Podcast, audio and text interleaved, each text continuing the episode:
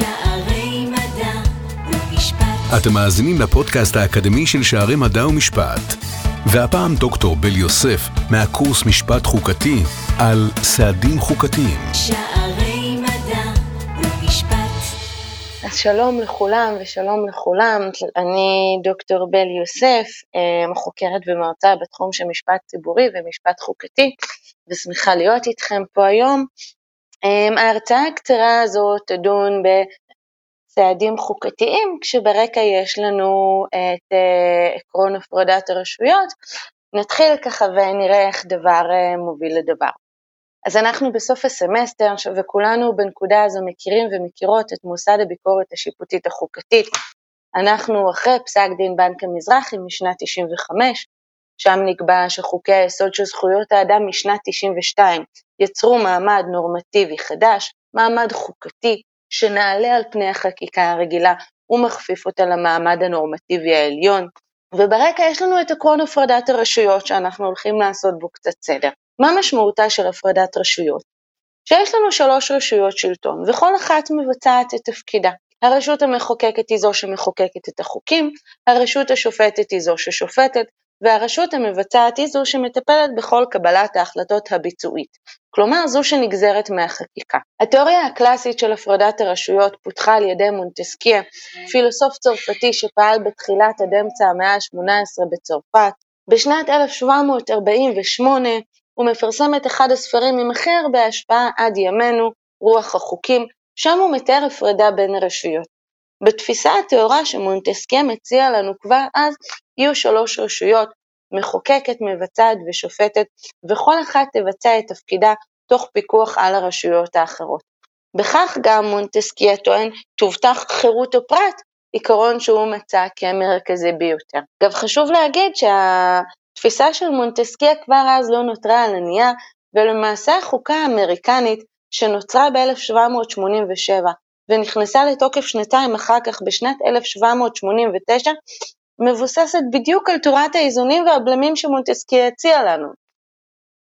בארצות הברית יש לנו את הנשיא, הוא ראש הרשות המבצעת, את הקונגרס האמריקני, שמורכב משני היבטים, בית הנבחרים והסנאט, וזו הרשות המחוקקת, ואת הרשות השופטת. בין הרשויות עצמן, החוקה יוצרת מתווה מאוד משמעותי של איזונים ובלמים. יש לנו למשל הליך הדחה מיוחד עבור נשיא, ראש הרשות המבצעת, והליך הדחה מיוחד עבור שופטים פדרליים, חברי הרשות השופטת. הנשיא יכול להטיל וטו על חקיקה, הקונגרס יכול ברוב מיוחד לגבור על הווטו הזה, וכדומה. העניין הוא שבמציאות הפרדת הרשויות לא מתקיימת תוך הפרדה חמורה, בטח ובטח לא בשיטות משפט פרלמנטריות כמו בישראל. הם תראו למשל בפסק הדין בעניין ועדת המעקב העליונה לענייני ערבים, שעסק בהגדרת אזורי עדיפות לאומיים בחינוך. השופט חשין שם מציג את העיקרון היסודי, ואלו דברים מאוד מדויקים, אז אני אצטט. עקרון שלטון החוק במקומנו משמיע אותנו משטר של הפרדת רשויות וביזור הסמכויות. המחוקק יחוקק, המבצע יבצע, השופט ישפוט, ובה בעת יתקיים פיקוח הדדי בין הרשויות, ביניהן לבין עצמן, ואיזון בין הכוחות והסמכויות. וכלשונם של רובינשטיין ומדינה בעמודים 127 עד 128 לספרה. הפרדת הרשויות מתבטאת בשני מאפיינים יסודיים. האחד, חלוקת הסמכויות בין הרשויות השונות. סמכות החקיקה, כלומר הסמכות להכריע בסוגיות החברתיות המרכזיות ולקבוע הסדרים כלליים, מסורה לרשות המחוקקת, הסמכות ליישם את ההסדרים הכלליים מסורה לרשות המבצעת, והסמכות להכריע בסכסוכים באשר לאופן הפעלת סמכויותיהן של הרשויות האחרות מסורה לרשות השופטת. מאפיין יסוד שני של עקרון הפרדת הרשויות הוא הפיקוח ההדדי בין הרשויות וקביעת מנגנונים לאיזון ביניהן. נוסחה עדינה ומורכבת זו של ביזור סמכויות ופיקוח הדדי היא המניעה את שלוש רשויות השלטון והקובעת את יחסיהן ההדדיים. מכוחם מתקיימים ונשמרים שלטון החוק והדמוקרטיה, ושיבושה עלול לסכן את המשטר כולו. סוף ציטוט. והעניין הוא שכמו שאמרתי, יש לנו לפעמים פער בין התיאוריה למציאות, אז חשין מכיר בכך, ואחרי שהוא מציג ככה יפה את העיקרון, הוא מוסיף את הדברים הבאים. משאמרנו דברים שאמרנו, נוסיף ונאמר. כי לאמיתם של דברים, כפי שידענו כולנו, אין עקרון הפרדת הרשויות וביזור הסמכויות נשמר ומתקיים במלואו ובטהרתו. החיים בשדה אינם כחיים במעבדה מבודדת, ויש הסמכויות באות זו בתוך זו. ואולם, אין באמת זו כדי לפגום בליבה, שאותה חייבים אנו לשוות כל העת מול עינינו, והיא בחלוקת הסמכויות והכוחות בין הרשויות. סגור ציטוט. ונחזור לדברים שלנו, כי במציאות התמונה עוד יותר מעורפלת ממה שחשן מוכן להכיר. בכל מה שנוגע ליחסי ממשלה-כנסת, בישראל יש לנו הפרדת רשויות חלושה, חלשה מאוד, סליחה. הממשלה אומנם מכהנת מכוח אמון הכנסת, כפי שקובע סעיף 3 לחוק יסוד הממשלה, אבל דה פקטו היא שולטת בה. הסכמים קואליציוניים ומשמעת קואליציונית חזקה, כפי שנהוגים בישראל, מאפשרים לממשלה לשלוט לא רק בפעילויות הביצועיות, אלא גם בחקיקה. זו אגב החשיבות המיוחדת שיש בכלל ההסדרים הראשוניים שאותו למדתם כולכם וכולכם. ומה עם הביקורת השיפוטית, שהיא זו שתעמוד בלב אה, המשך ההרצאה הקצרה שלנו היום? אנחנו יכולים ויכולות לחשוב שדווקא בהקשר הזה יש הפרדה מוחלטת. נעסוק רגע בביקורת שיפוטית על חקיקה ונשים בצד ביקורת שיפוטית על הרשות המבצעת. המחוקק מחוקק. חוק מגיע לביקורת שיפוטית, שבה בית המשפט בוחן את התאמת החוק לחוק היסוד, וזהו, כל אחד מבצע את התפקיד שלו. אבל שוב, גם פה, המציאות נראית אחרת לגמרי. במציאות הביקורת השיפוטית לא מבוססת על הפרדת רשויות, אלא על דיאלוג חוקתי. מה הכוונה? יש לנו חוק שנחקק. לאחר תקופה החוקתיות שלו, כלומר התאמתו לחוקי היסוד, נתקפת בבית המשפט. במצב של הפרדת רשויות מוחלטת, היינו רואים בית משפט שמקבל החלטה, וזהו, כאן נגמר העניין. אבל במציאות זה לא ככה. קודם כל, בית המשפט בדרך כלל מחזיר את הכדור למחוקק. למשל, אם בפרקליטות, שמגינים בבתי המשפט על הממשלה, או בייצוג המשפטי של הכנסת, אומרים לבית המשפט שיש איזו יוזמת חקיקה או הצעת חוק שמיועדת לשנות את הנושא, בית המשפט בדרך כלל יהיה מוכן להמתין אפילו כמה שנים על מנת שישנו את המצב המשפטי. יש לנו למשל גם מצבים אחרים בהם בית המשפט מעיר למדינה ופסק הדין הוא מעין נו נו נו, אבל עדיין נמנע מלהתערב. אמ, עוד דוגמה שאני אזכיר זו התראת הבטלות. בית המשפט קובע שהוא יתערב בפעם הבאה שזה יקרה, אבל לא באותו מקרה. במקרים אחרים שבהם בית המשפט כן מוצא פגם חוקתי, הרבה פעמים במקום לבטל את החוק, הוא מוצא כל מיני דברים לאפשר, סליחה, כל מיני דרכים כדי לאפשר למחוקק להגיב. למשל, להשעות את הבטלות. לקבוע תקופת זמן שבמהלכה המחוקק יכול לשנות את החוק, ורק אם המחוקק לא ישנה את החוק, רק אז הבטלות תיכנס לתוקף. זו למעשה מה שנקרא ביקורת שיפוטית דיאלוגית. המחוקק מושפע מההערות של בית המשפט, מהפרשנות של בית המשפט, ובית המשפט מצידו לוקח בחשבון את העבודה המשמעותית שנעשתה במסגרת הליך החקיקה והעיצוב של זכויות והאיזון שלהן למול אינטרסים אחרים. כלומר, כן יש פה איזונים ובלמים, אבל יש לנו משהו שהוא הרבה מעבר לזה, יש לנו ממש השפעה הדדית. וההשפעה ההדדית הזו, חשוב להדגיש, רחוקה מאוד מהמודל הטהור של הפרדת הרשויות שראינו אצל מונטסקיה. ועל זה בעצם אני רוצה לדבר, על סעדים חוקתיים. אני רוצה להראות לכם ולכן שסעדים חוקתיים הם ממש לא שחור ולבן. יש מנעד מאוד משמעותי של סעדים חוקתיים, חלקם נוקשים יותר וחלקם רכים יותר, וכשאנחנו מדברים על משפט חוקתי ועל היכולת דרך המשפט החוקתי לא רק לעצב מוסדות, אלא גם להגן על זכויות, אנחנו חייבים גם להכיר אותם. עכשיו ברקע חשוב להגיד שנהוג לדבר על שלוש תכליות מרכזיות שלשמן ניתנים הסעדים החוקתיים. הראשונה והחשובה ביותר, ריפוי הפגיעה בזכויות. זה הסעד שפניו ישירות אל העותרים והעותרות. סעד נוסף הוא הרתעת רשויות השלטון מלפגוע בזכויות. סליחה, לא סעד, תכלית נוספת היא אותה הרתעה, ותכלית שלישית היא אישוש הזכויות החוקתיות. כלומר שליחת מסר שזכויות חוקתיות הן חשובות וזכויות חוקתיות אכן נאכפות. ואני גם רוצה שתסיימו את ההרצאה הזו עם ההבנה היסודית שסעדים חוקתיים צריכים לנוע כל הזמן בין כמה קצוות, בהינתן התכליות האלו. בקצה האחד, ולשמו נועדו הסעדים החוקתיים כפי שהצגתי עד עכשיו, זכויות העותרות והעותרים וקבוצות במצבם. אבל בצד השני של אותו ציר יש לנו עוד אינטרסים ראויים להגנה. יש לנו למשל צדדים שלישיים שהסתמכו על המצב החוקי הקיים. יש לנו למשל אינטרסים כלכליים, כי המשמעות של סעדים חוקתיים עשויה להיות בעלות השלכות כלכליות אדירות. יש לנו למשל גם אינטרסים בין מוסדיים, כי בית המשפט רוצה להימנע מהתנגשות עם הרשויות הפוליטיות, ולכן הוא קובע קביעה עקרונית רחבה, אבל בוחר בסעד מרוכך. כלומר, נקודת המוצא שלנו, שאותה אנחנו חייבים לזכור, היא שסעדים חוקתיים לא יכולים תמיד לתת הגנה מוחלטת ומלאה לזכויות אדם, גם אם הגענו למצב שבו בית המשפט זיהה פגיעה בלתי חוקתית בזכות חוקתית. יש עוד אינטרסים שתמיד חייבים לקחת בחשבון כשמעצבים סעדים חוקתיים. יש אינטרסים ציבוריים, אינטרסים של צדדים שלישיים, אינטרסים כלכליים. גם אם זכויות העותרים והעותרות שהצדיקו את הטענה שלהם צריכות לקבל את הבכורה, אי אפשר לבוא ולבטל את כל שאר הדברים שמונחים על כפות המאזניים.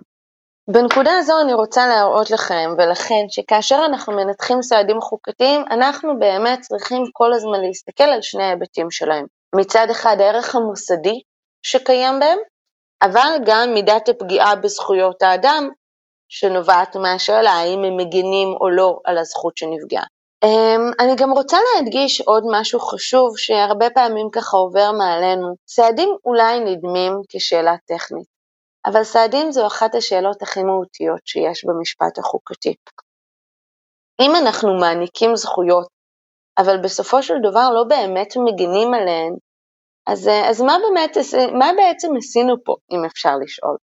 כלומר, הסעדים הם למעשה השאלה כיצד העותרות והעותרים יכולים לממש את הזכות החוקתית שלהם, לאחר שבית המשפט הכיר שהיא נפגעה ללא הצדקה מספקת. אז בואו באמת עכשיו נדבר על כמה סעדים. תוך כדי אני מציעה לכם פה ושם לעצור לרגע אה, ולחשוב על איזה צד של הציר הזה הסעד מגן, והאם לדעתכן ולדעתכם הוא באמת מצליח למצוא איזון טוב בין הגנה על זכויות העותרות והעותרים מצד אחד, לבין שאר האינטרסים שהזכרנו. אז הסעד שנתחיל איתו זו בטלות מוחלטת. כאשר בית המשפט מוצא שחוק מסוים הוא לא חוקתי, מה הסעד הכי פשוט, הכי קלאסי, הכי טבעי? בטלות. אבל אנחנו רואים ויודעים שיש לנו גם הרבה סוגים של בטלות מרוככת למשל, בהיקף שלה או בתכולה שלה, במשפט המינהלי יש גם בטלות יחסית, אבל עדיין, הסעד הבסיסי ביותר הוא בטלות מוחלטת, שזו בעצם בטלות שהיא גם מלאה מבחינת ההיקף וגם מיידית מבחינת מישור הזמן. הבטלות הזו ככלל ממלאת את כל התכליות של הסעדים החוקתיים, ריפוי הפגיעה, הרתעת הרשויות ואישוש זכויות. עם זאת, וחשוב להגיד את זה, למרות שזו הבטלות הכי קלאסית, ועבורה עותרים בכלל פונים לבית המשפט, אצלנו רק בארבעה מקרים, שזה בערך חמישית מביטולי החקיקה, בית המשפט העליון השתמש בסעד הזה. לעתים ההצדקה מאוד נקייה ומאוד פשוטה, ולפעמים בית המשפט ממש מסביר מדוע הוא בחר בסעד של בטלות מוחלטת ולא בסעד אחר, אם תרצו דוגמאות להתרשם, אני מזמינה אתכן ואתכם להסתכל על הדיון של הנשיאה בייניש בבג"ץ ההפרטה משנת 2009, ולשים לב כמה משאבים רטוריים הולכים לטובת הצדקת הבחירה בסעד. צעד שני הוא השעיית הכרזת הבטלות. במסגרת הסעד הזה בית המשפט קובע כבסיס שהחוק אינו חוקתי ולכן בטל. עם זאת, הוא לא קובע שהבטלות היא מיידית. היא תיכנס לתוקף בעוד זמן מסוים. תקופה שנעה בישראל בדרך כלל בין שלושה חודשים לתשעה חודשים. עכשיו, מה הרציונל? בית המשפט מאפשר למחוקק לרוקן מתוכן את הצהרת הבטלות. הרי תחשבו על זה, אם ייכנס חוק חדש, חוקתי, על ידי המחוקק עצמו, להצהרה על הבטלות לא תהיה שום השפעה אופרטיבית. יחד עם זאת, כשאנחנו מנסים לנתח את הסעד, כן חשוב להדגיש שיש משהו שכן נשאר. להכרזת הבטלות כשלעצמה, גם אם היא לא חלה באופן מיידי, יש ערך הצהרתי וחינוכי שבדרך כלל מגיע כבר עם מתן פסק הדין. נוסף לאלו חשוב גם לזכור שכאשר בית המשפט בוחר איזה סעד להעניק, יש עליו המון מגבלות. על המחוקק לעומת זאת מוטלות רק מגבלות חוקתיות. לכן סעד שמאפשר להחלטה להתקבל במישור המחוקק הוא גם הרבה פעמים נכון יותר ומאפשר סעד הרבה יותר רחב, כי הסעד שהמחוקק יכול להעניק, שינוי הדין, הוא סעד הרבה הרבה יותר רחב מזה שבית המשפט יוכל תחת המגבלות המוסדיות הכרוכות שמוטלות עליו. לנוכח המרכזיות של השעיית הכרזת הבטלות, אני כן רוצה גם להזכיר שאם אנחנו מסתכלים ככה מהעיניים האקדמיות הביקורתיות, להשעיית הכרזת הבטלות גם יש כמה חסרונות מאוד משמעותיים. בראש ובראשונה, כשאנחנו חושבים וחושבות על התכליות, אנחנו שמים לב שהסעד פוגע בעותרים, כיוון שהם הגיעו לבית המשפט, הוכיחו את טענתם, ועדיין לא זוכים לסעד מיידי. מעבר לכך, אין לעותרים כל ערובה שהתגובה החקיקתית, כלומר האופן שבו המחוקק יגיד, בכלל ייקח את עניינם בחשבון. לא ברמת התהליך, כלומר השמעת קולם וקולן בתהליך החקיקה, ולא ברמת התוצאה, כלומר שהתגובה החקיקתית באמת תגן על הזכויות שלה. חיסרון נוסף שנהוג למנות הוא הנושא של כפייה על המחוקק לעסוק בנושא מסוים, ואגב, במועד מסוים, כאשר בית המשפט מציב לו לוחות זמנים. רואוץ', שהוא פרופסור קנדי שמתעסק המון בסעדים חוקתיים, כועס על לחייב את המחוקק לחזור לשולחן השרטוטים. עכשיו אני רוצה רגע לתהות איתכם, בנוגע לחיסרון לכאורה הזה, האם זה בהכרח דבר רע? והאם אי אפשר מהצד השני לחשוב על זה כחלק מתהליך דמוקרטי שנוצר באותו דיאלוג חוקתי, שבו בית המשפט מעודד את המחוקק לקחת בחשבון זכויות חוקתיות. חיסרון אחרון שאי אפשר להתעלם ממנו הוא הנושא של הותרת מצב לא חוקתי על כנו. הרי יש לנו בית המשפט שקבע שמצב מסוים הוא לא חוקתי ועכשיו הוא נותן לו להמשיך להתקיים. כלומר, יש לנו במובן הזה גם פגיעה בשלטון החוק. עכשיו ככה כמה היבטים מהפרקטיקה של הפסיקה. אצלנו בישראל ברוב פסקי הדין שביטלו חקיקה השעו את ההכרזה, באלו שלא לרוב בחרנו עניינית את האפשרות לעשות זאת או הצדיקו מדוע בית המשפט לא עושה את זה. בהתחלה גם באמת הייתה לנו רטוריקה של סעד שיינתן במקרים חריגים או כאשר הנסיבות מצדיקות זאת, רואים את זה בפסק דין לשכת מנהלי ההשקעות, אבל אם אתם באמת ככה קוראים פסיקה חוקתית, אתם תראו שלאט לאט זה הפך לדבר שהוא שגרתי לגמרי. ברוב הגדול של המקרים בית המשפט משעה את הבטלות. עכשיו לפעמים בית המשפט מעניק מה שנקרא השעיה דה פקטו, כלומר הוא לא אומר שהוא משעה את הבטלות, אבל זו התוצאה של המעשים שלו. למשל בעניין יקותיאלי, הורו שם הרי על אה, בטלות של סעיף תקציבי, אבל רק החל משנת התקציב הבאה. אה, דוגמה נוספת, בפסק דין חוק טל, אה, שנפסל בסיבוב של 2012, בית המשפט קובע, כיוון שזו הייתה הוראה זמנית, החוק הנוכחי יוותר על כנו עד תום תוקפו, אבל הכנסת לא תוכל להאריך אותו. אה, דבר אחרון, דיברנו על המאמצים הרטוריים, אז חשוב להדגיש שביחס להשעיית הבטלות, לרוב נראה הנמקה כפולה. אמנם בית המשפט מציין את הרצון לאפשר למחוקק להידרש לסוגיה מטעמים של כיבוד רשויות, אבל לרוב זה לא מספיק ואנחנו נראה גם הנמקה פרקטית שנלווית לזה, הנמקה שקשורה לאותם אינטרסים שמונחים על הכף, שאותה הזכרנו כבר בתחילת הדברים. נתקדם לסעד השלישי שלנו, הרדיקלי מכולם, קריאה לתוך החוק. יש לנו מצב תאורטי כזה, תחשבו ככה. נניח שחוק מסוים מעניק הטבות להורים בעקבות לידת ילד רק להורים נשואים, ולא מעניק אותו להורים שהם ידועים בציבור או להורים שהם מאותו מין. בית המשפט מוצא, על בסיס בחינה של פסקת ההגבלה, שהחוק פוגע פגיעה בלתי חוקתית בשוויון, אנחנו יודעים שאצלנו השוויון מוגן כחלק מהזכות החוקתית לכבוד. מה עכשיו? אם בית המשפט מצא פגיעה בלתי חוקתית, האם הוא יבטל את החוק? המשמעות במצב כזה היא שבית המשפט מבטל את ההטבה לכלל האוכלוסיות הרלוונטיות. אז נכון שבית המשפט יכול לבטל תוך השעיית בטלות, אבל הוא גם יכול לקרוא את הקבוצה המופלית לתוך החוק. ממש לומר, החל מהיום החוק ייקרא כאילו כתוב בו להורים נשואים, ידועים בציבור או להורים מאותו מין. וזה באמת נתפס כסעד רדיקלי שמתערב מאוד במתחם החקיקתי, אבל זה גם סעד שמעניק הגנה רחבה מאוד לעותרים.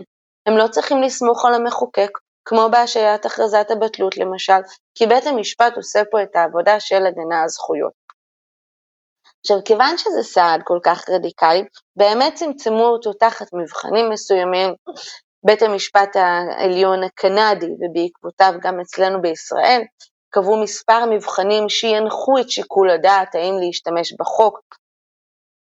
אפשר לציין את מידת ההרחבה הנדרשת, התוספת צריכה להיות ברורה ופשוטה ליישום, ההרחבה צריכה להתיישב עם תכלית החקיקה ולהגשים אותה, וכן יש לבחון את גודל הקבוצה שמופלית לעומת גודל הקבוצה שנהנית מההטבה. אצלנו בישראל השתמשו בסעד הזה רק פעם אחת, בפסק דין נאסר שעסק בהטבות מס שחולקו באופן לא שוויוני, אזור פסקאות 60 של הנשיאה בייניש אם תרצו לפנות. צעד הבא הוא הפרדה. אמ, בחוזים בדרך כלל קוראים לו עקרון העיפרון הכחול, אם אתם מכירים, מקיפים את סעיף החוק ה-so called חולה ומבטלים אותו, וכך מותירים את כל החוק בלשון האנלוגיה בריא. עכשיו תקשיבו, אין עוד סעד שנמצא בכזה קונצנזוס. היום אם אפשר, עותרים תוקפים ישירות רק סעיפים ספציפיים, ובתי המשפט כמעט לא חושבים פעמיים. עכשיו יש פה משהו שהוא באמת הכי טבעי. אם זה סעיף החוק הבעייתי, אז נבטל רק אותו. נצמצם את ההתערבות בעבודת המחוקק, ועדיין נפתור את הבעיה החוקתית. עכשיו לא רק זה, ההפרדה לא רק שהיא מאפשרת תגובה חקיקתית, היא אפילו מקלה עליה. הרי ככל שהמחוקק באמת מעוניין להגיב, ואצלנו במרבית המקרים הוא מעוניין להגיב, והמחוקק רוצה לעצב מחדש את ההוראה שנקבעה כבטלה, לרוב קל יותר לחוקק הוראה פרטנית מאשר לחוקק חוק שלם. עכשיו, מתי עשויה להיות בעיה? כשזה סעיף ליבה בחוק, או כשיש סעיפים שנבנים עליו. לכן המבחן לשימוש בעקרון ההפרדה הוא האם שאר הוראות החוק עומדות על רגליהן באופן עצמאי ומצליחות להגשים את התכלית החקיקתית גם בלי ההוראה שבו. עכשיו לכאורה הכל טוב ויפה ואין לנו פה שום קושי חריג, ופה אמור להסתיים הדיון.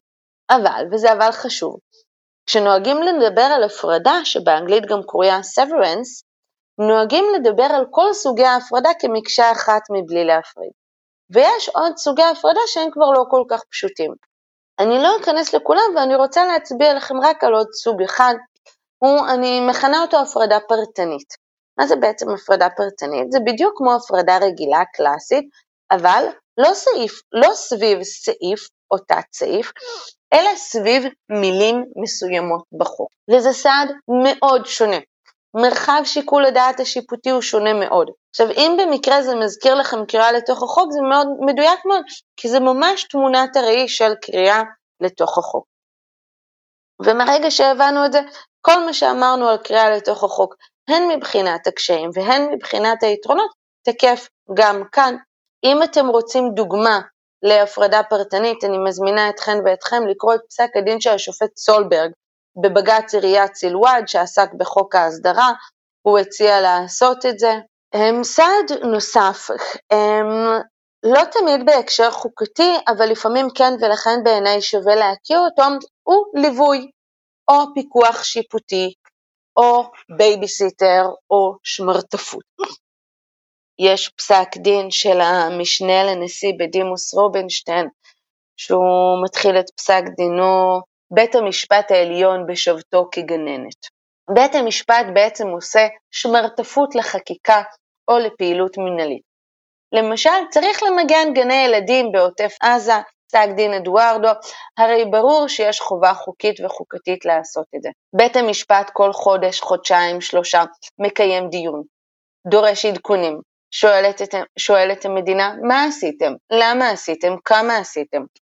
אותו דבר עם פירוק חלקים מגדר ההפרדה שנקבעו כלא חוקים, אותו דבר עם בתי ספר במזרח ירושלים, פסק דין אבו לבדה הוא מרתק, אותו דבר עם החזרת נכנסים לא חוקיים בגדר המערכת במצרים, ויש עוד דוגמאות רבות. עכשיו דגש חשוב ביחס לסעד הליווי, שהוא אגב לא תמיד לגמרי סעד, כי הוא לא תמיד נותן בהכרח משהו לעותרים, זה שהעתירות מאוד שונות אחת מהשנייה. ולמעשה חוץ מהליווי עצמו, קשה מאוד למצוא בהן מכנה משותף. אמ, המידה של האקטיביות של בית המשפט, הנכונות של בית המשפט להצהיר על העקרונות החוקתיים, כל זה משתנה ממקרה למקרה. חלקן סופר מועילות לעותרים, ובחלקן זו דרך למרוח זמן, או לא לתת פסק דין. בחלקם בית המשפט הוא אקטיבי ומתמרץ את המדינה, ובחלקם הצדדים חייבים להיות אלו שמתמרצים, וכן הלאה. אבל הסעד הזה קיים, וחשוב להכיר גם אותו. מנגנון נוסף, שאני תכף אסביר למה אני לא קוראת לו סעד, הוא התראת בטלות. הוא האחרון שאני ארחיב עליו. בפני בית המשפט מונחת, כמו במקרים הקודמים ובדוגמאות הקודמות, עתירה חוקתית. בית המשפט במצב הזה נמנע מלפסול את החוק, אגב, או חוק יסוד, למרות שהוא ממש על הגבול. הוא למעשה אומר לגורמים הפוליטיים, הפעם אני מאשר את זה, פעם הבאה זה כבר לא יעבור. זו התראת בטלות. עכשיו, בית המשפט, בעקבותיו התקשורת, לפעמים האקדמיה, מסווגים את זה כסעד. אבל חשוב להדגיש שזו טעות כי זה לא לגמרי סעד. בית המשפט מאיר הערה שהיא עדיין לא מחייבת ונתונה לשיקול דעתו העתידי של בית המשפט. רק אם בית המשפט יפעיל אותה, היא תהפוך לסעד. העניין המרכזי פה הוא שהתראת הבטלות היא עדיין לא סעד כופה, ואיך התיק יתגלגל מכאן והלאה תלוי בידי הרשויות הפוליטיות.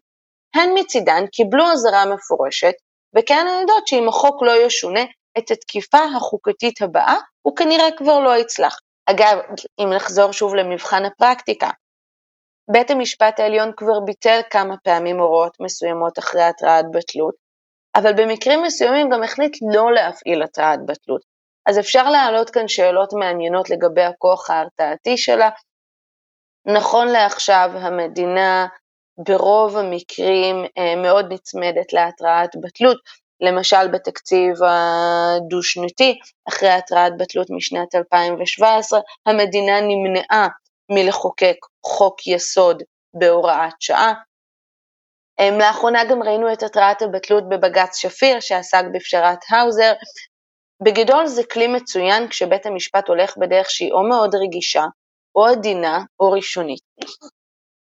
אבל כבר בתחילת הדברים הזכרנו את אותו ציר בין האינטרסים שמצויים מצד אחד של הקו ולזכויות האדם מהצד השני. ופה נכון גם לשאול באמת בכלי הזה, מה מבחינת זכויות האדם? הרי באים העותרים והעותרות, מראים שיש כאן פגם חוקתי ובית המשפט משתכנע. אבל עדיין לא עושה עם זה כלום יותר מלאיים לעתיד. במובן הזה הפגיעה החוקתית בעותרים נמשכת. אין לנו פה את אותו ריפוי שהוא התכלית הראשונה של הסעדים החוקתיים, לא לעבר, לא להווה ולא לעתיד. לכן חשוב להכיר בכך שהתראת בטלות, אם תיושם בעתיד במקרים של פגיעה בזכויות אדם, הופכת להיות כלי די בעייתי. ובאמת בהקשר הזה נכון לעשות, כפי שבית המשפט העליון עשה עד עכשיו, לתת התראת בטלות רק במקרים מוסדיים, שבהם, שבהם אין עותרים קונקרטיים. עכשיו בואו נסיים רק עם עוד שני סעדים שבית המשפט בכלל לא נותן. הראשון, פיצויים חוקתיים. הכלל אצלנו חד משמעי, לא מפצים בכסף אדם או קבוצה בשל פגיעה חוקתית שנעשתה על ידי המדינה. אני מציעה פה את הנושא של מאסר שווא, שזו עדיין עוולה ולא פגיעה חוקתית. צעד נוסף הוא שבית המשפט נמנע באופן גורף מלהורות למחוקק לחוקק. זו הנקודה שבה בית המשפט תמיד שב ונזכר בעיקרון היסודי של הפרדת הרשויות. יש ציטוט מאוד מפורסם, גם הוא של חשין, בעניין אין ערפן, שכל הזמן חוזרים אליו.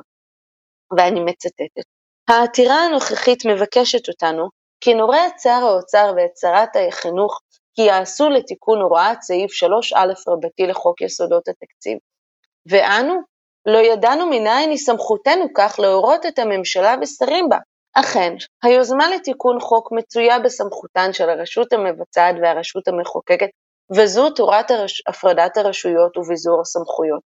אם מבקשת היא העותרת כי יעשה לתיקון חוק יסודות התקציב, או כל חוק אחר לתיקון האפליה, חייבת היא למצוא סעד ומזור ברשות המחוקקת או ברשות המבצעת, לא בבית המשפט. לסיכום, יש חשיבות של ממש בדיון בסעדים החוקתיים. זו לא שאלה טכנית, אלא שאלה שמערבת הרבה דברים שראיתם וראיתן בקורס משפט חוקתי. זכויות שונות ואינטרסים שונים ויחסים בין מוסדים ולגיטימציה וטקטיקות שיפוטיות ועוד ועוד. אצלנו בישראל ברוב המקרים בית המשפט משתמש בסעדים מרוככים שמאפשרים למחוקק להגיב, ואכן ברוב המקרים המחוקק מגיב לפסק הדין. ובכלל, באופן רוחבי, אני ממליצה, כשאתם קוראים פסק דין, לכו מעבר לשורה התחתונה. אל תתמקדו רק בשאלה מה בית המשפט עושה, אלא גם תתקדמו לבחון איך הוא עושה את זה. ואגב, גם כדאי לבחון איך המחוקק הגיב, כי אצלנו במקרים רבים המחוקק אכן מגיב. בנימה אופטימית זו, אני אאחל לכולכן ולכולכם המון בהצלחה בתקופת המבחנים. שמרו על עצמכם והיו בטוב. האזנתם לפודקאסט האקדמי של שערי מדע ומשפט. תודה ובהצלחה במבחנים. שערי מדע